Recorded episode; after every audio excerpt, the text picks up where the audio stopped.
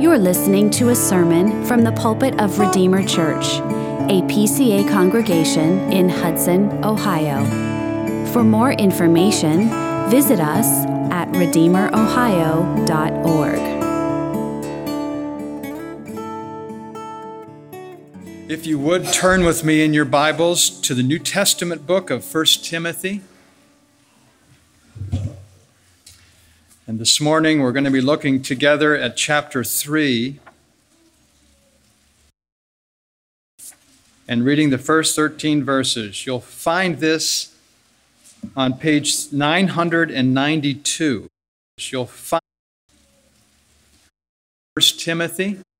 We ask this in now may your Spirit give us an extra measure of grace so that we might handle your inspired and infallible word rightly. And we ask this in Jesus' name. Amen. If you would turn with me in your Bibles to the New Testament book of 1 Timothy. And this morning we're going to be looking together at chapter 3 and reading the first 13 verses. You'll find this on page 992 of the Pew Bible. We're reading together this morning 1 Timothy chapter 3, and we'll read the first 13 verses.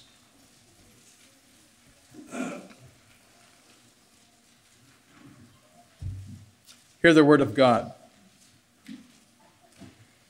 The saying is trustworthy. If anyone aspires to the office of overseer, he desires a noble task. Therefore, an overseer must be above reproach the husband of one wife, sober minded, self controlled, respectable, hospitable, able to teach, not a drunkard, not violent but gentle, not quarrelsome, not a lover of money. He must manage his own household well, with all dignity, keeping his children submissive. For if someone does not know how to manage his own household, how will he care for God's church? He must not be a recent convert, or he may become puffed up with conceit and fall into the condemnation of the devil. Moreover, he must be well thought of by outsiders, so that he may not fall into disgrace, into a snare of the devil. Deacons likewise must be dignified, not double tongued, not addicted to much wine, not greedy for dishonest gain. They must hold the mystery of the faith with a clear conscience. And let them also be tested first. Then let them serve as deacons if they prove themselves blameless. Their wives likewise must be dignified, not slanderers, but sober minded, faithful in all things. Let deacons each be the husband of one wife, managing their children and their own households well. For those who serve well as deacons gain a good standing for themselves and also great confidence in the faith that is in Christ Jesus. One of the offices which Jesus himself executes in both his humiliation and his exaltation is that of a king. As an omnipotent sovereign, he is actively ruling all aspects of his kingdom.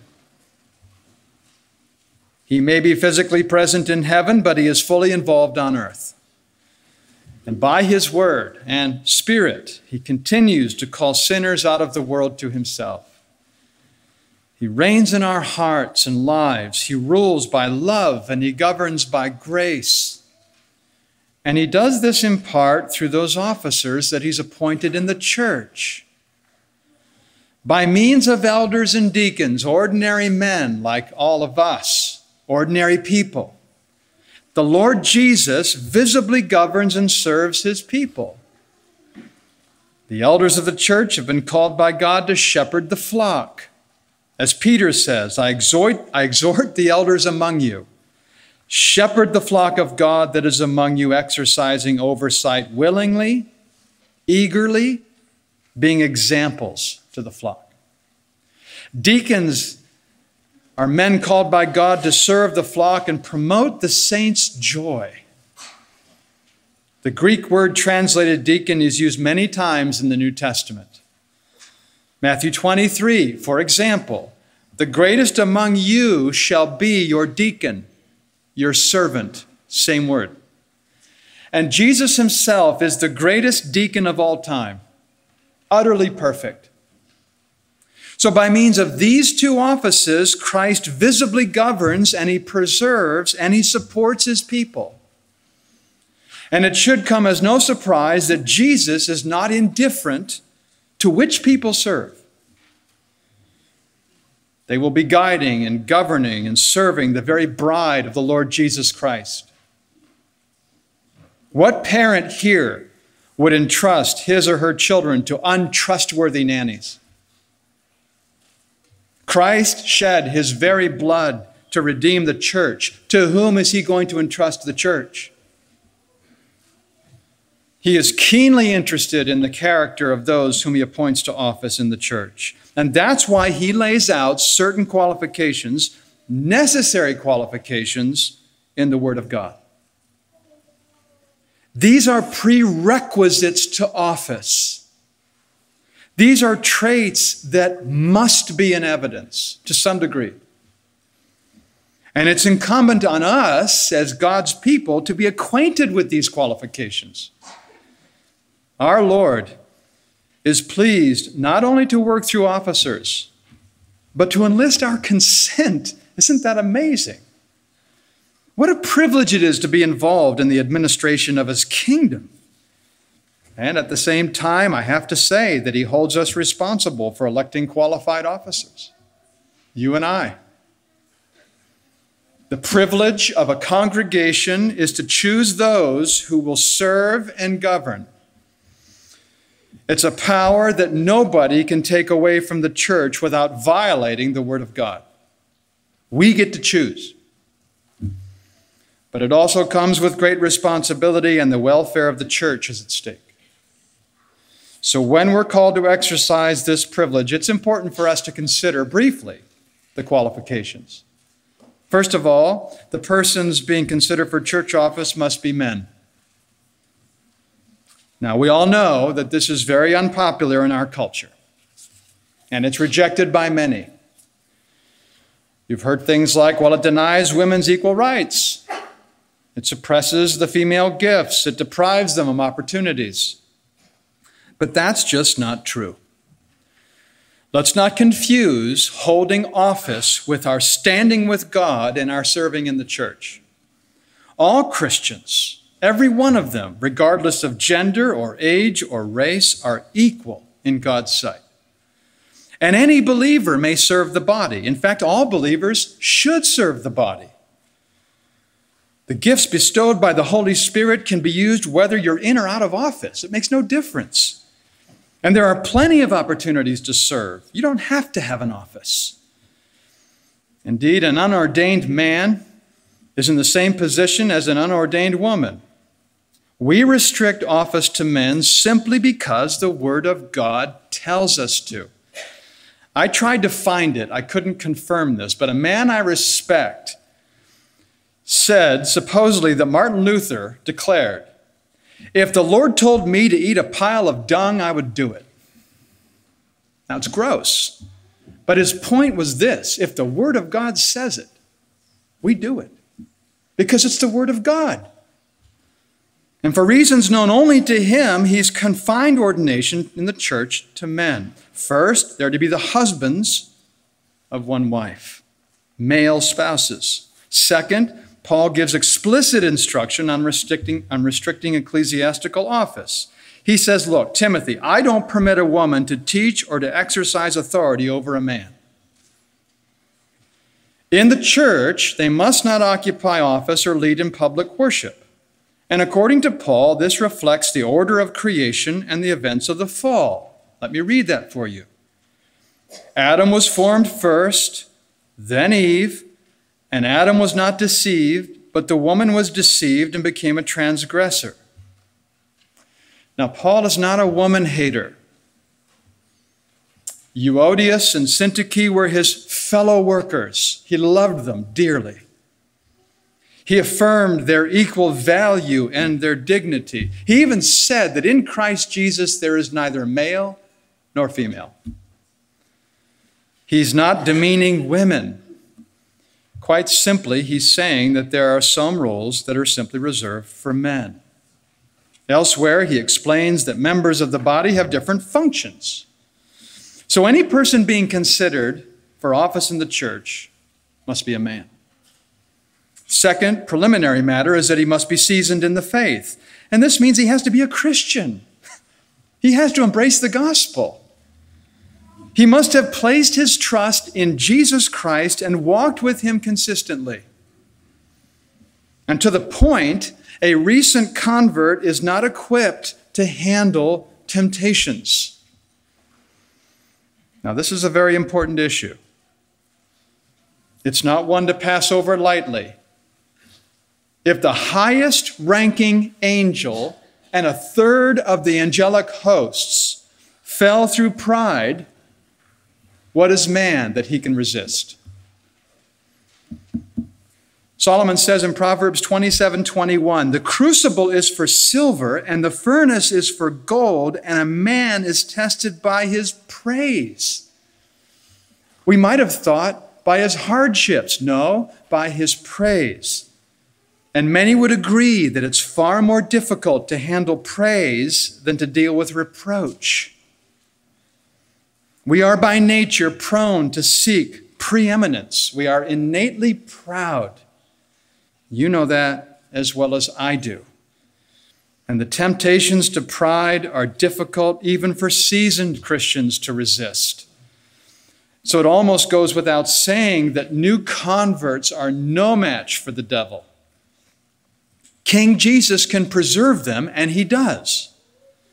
But they have to be shielded for a while and tested.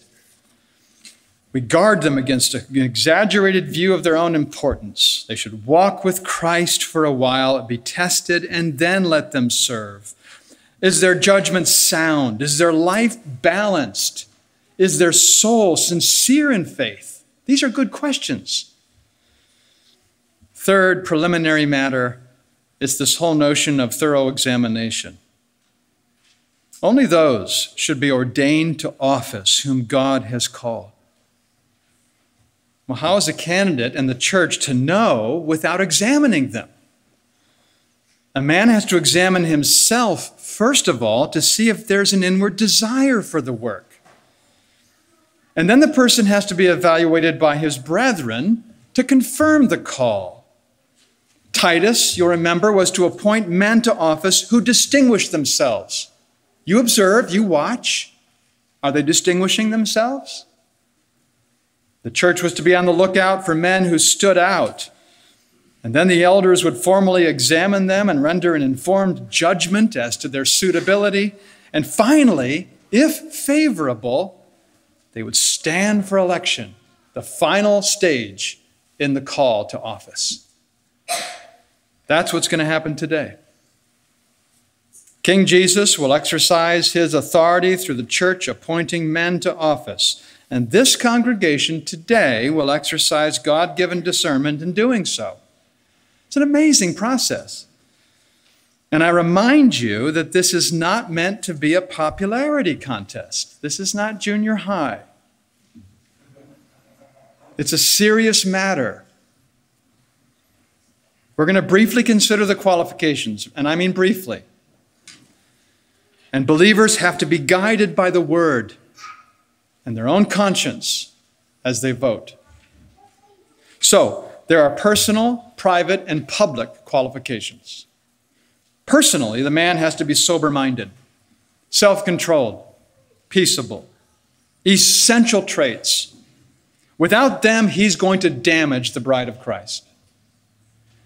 Sober mindedness refers to maturity, gravity, seriousness about eternal things and view is the glory of his king to whom he's going to give an account. That's a sobering thought for any officer.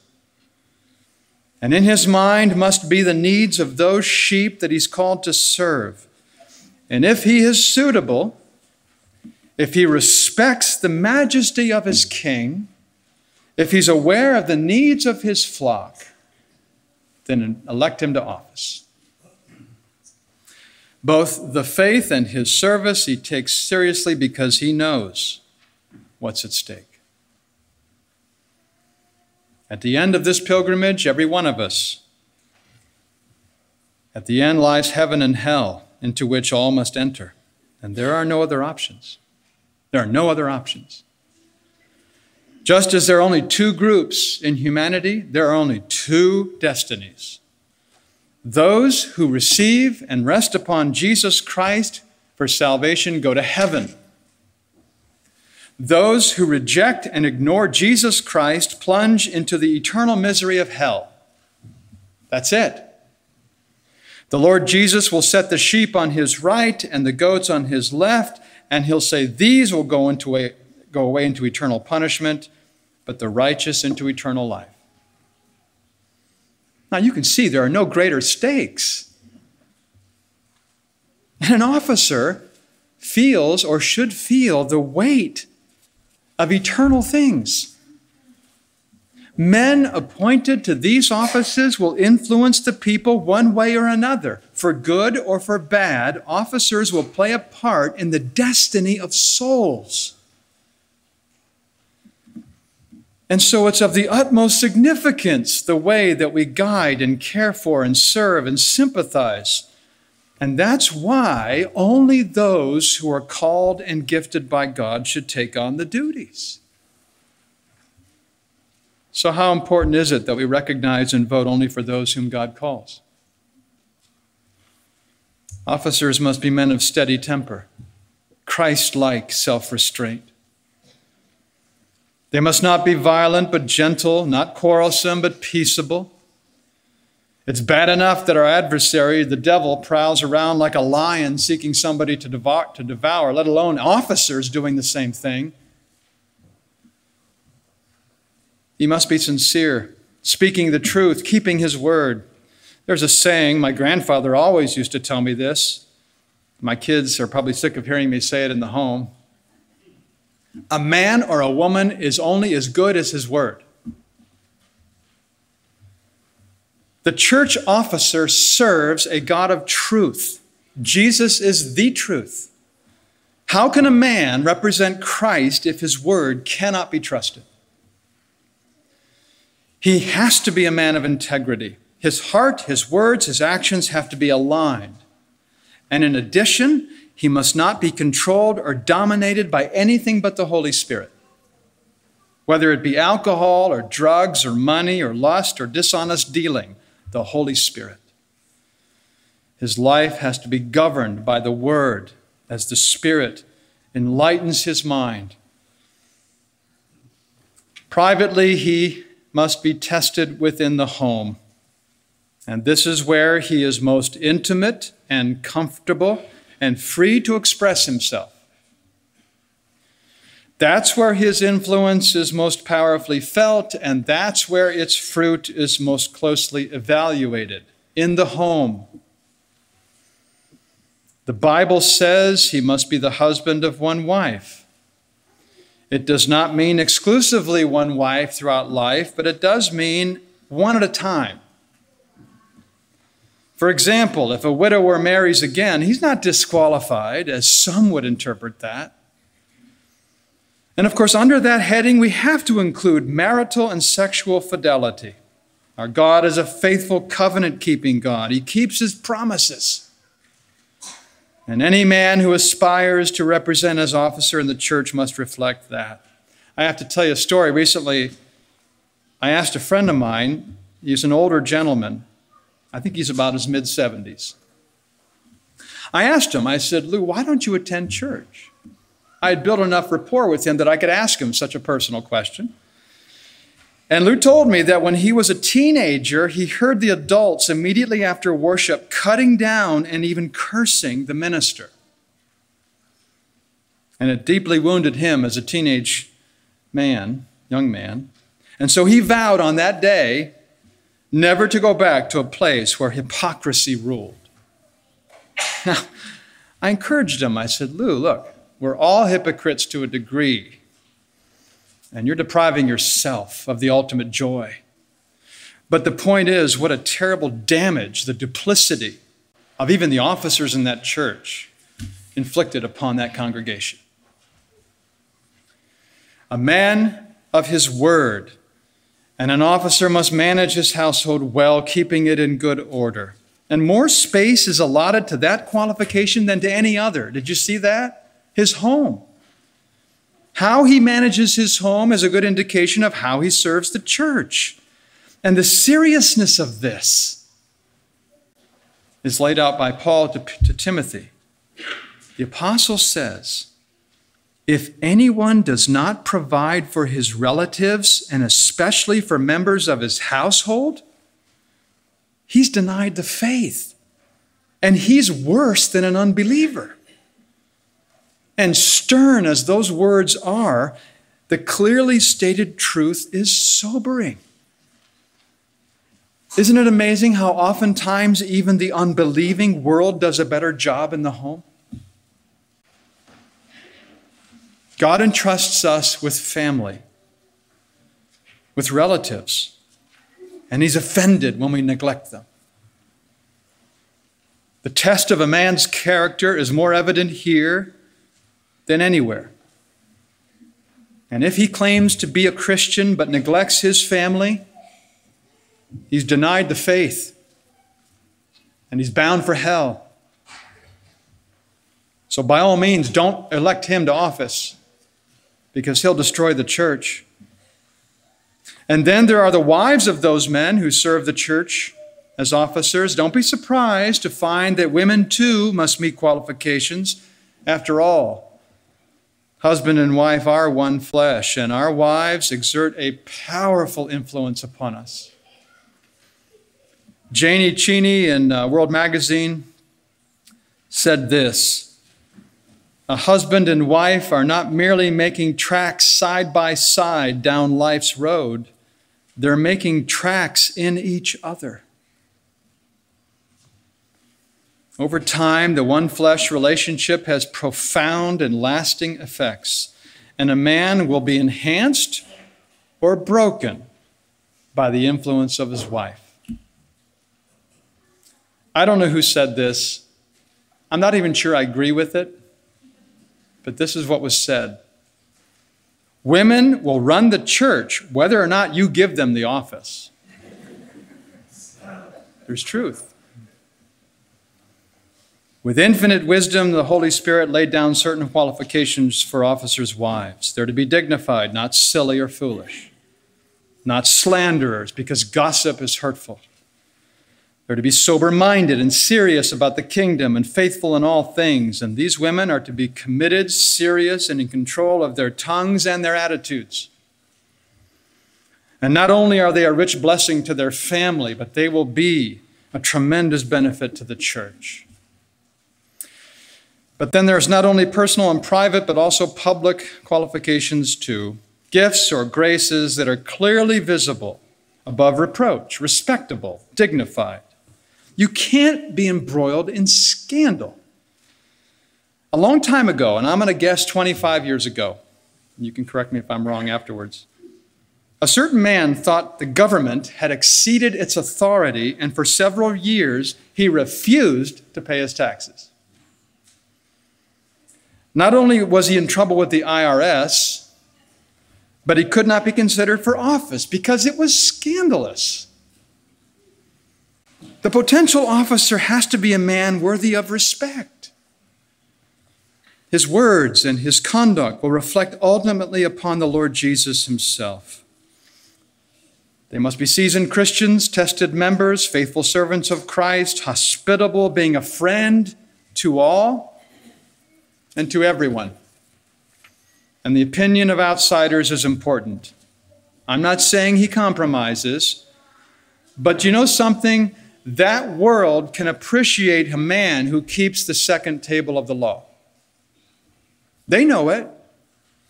They may disagree with us on the Lord Jesus Christ, but they can respect an honest man. And an officer must respect and care for his neighbor and be well thought of. And last but not least, he has to believe and embrace the faith. Certainly not least, He must hold the mystery of the faith, the Christian faith, with a clear conscience. And that mystery is the crucified Christ whom God sent to be our Savior. And oh, how important this is. He has to be a true disciple of Jesus Christ. God put forward Jesus as a propitiation by his blood to be received by faith. And as an officer, he must have a living, fruitful trust in Christ the Lord. So there you have it. Very briefly, in a nutshell, the qualifications of a man to be considered for office. And on this day, King Jesus is going to exert his regal power in electing new officers. He is pleased to do it through the communicant members of this church.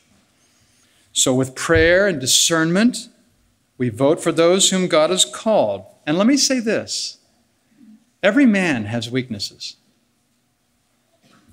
every man succumbs to temptation. Every man in this room experiences failure. But in the main, over the habit of their lives, the officer has to have all the qualifications to some degree. We can't expect perfection because if we did, then only Jesus could be the officer. So we should give thanks to Christ our King for granting the church such men. It is a weighty responsibility, one which should never be taken lightly, as Elder Van Drunen read Woe to the shepherds who destroy and scatter the sheep of my pasture. This is happening across the landscape. I am embarrassed by the clergy. Because the devil knows the quickest way to destroy the church is to seduce its officers. But Jesus promised that he'll provide his church with good and godly men. So let's rejoice in our King's generous provision of godly candidates, men who've been nominated, trained, examined, and now stand before you. Let's expect to receive faithful watchmen and sympathetic servants from the Lord Jesus Christ. Amen. Let's pray together. Heavenly Father, we do thank you for our great King, the Lord Jesus Christ, who sits at your right hand the one who reigns and rules visibly in his church by officers whom you've called and equipped. Please give us discernment today as we participate in this great process. We ask in Jesus' name, amen. Thank you for listening. For more information or to connect with us, visit us at redeemerohio.org.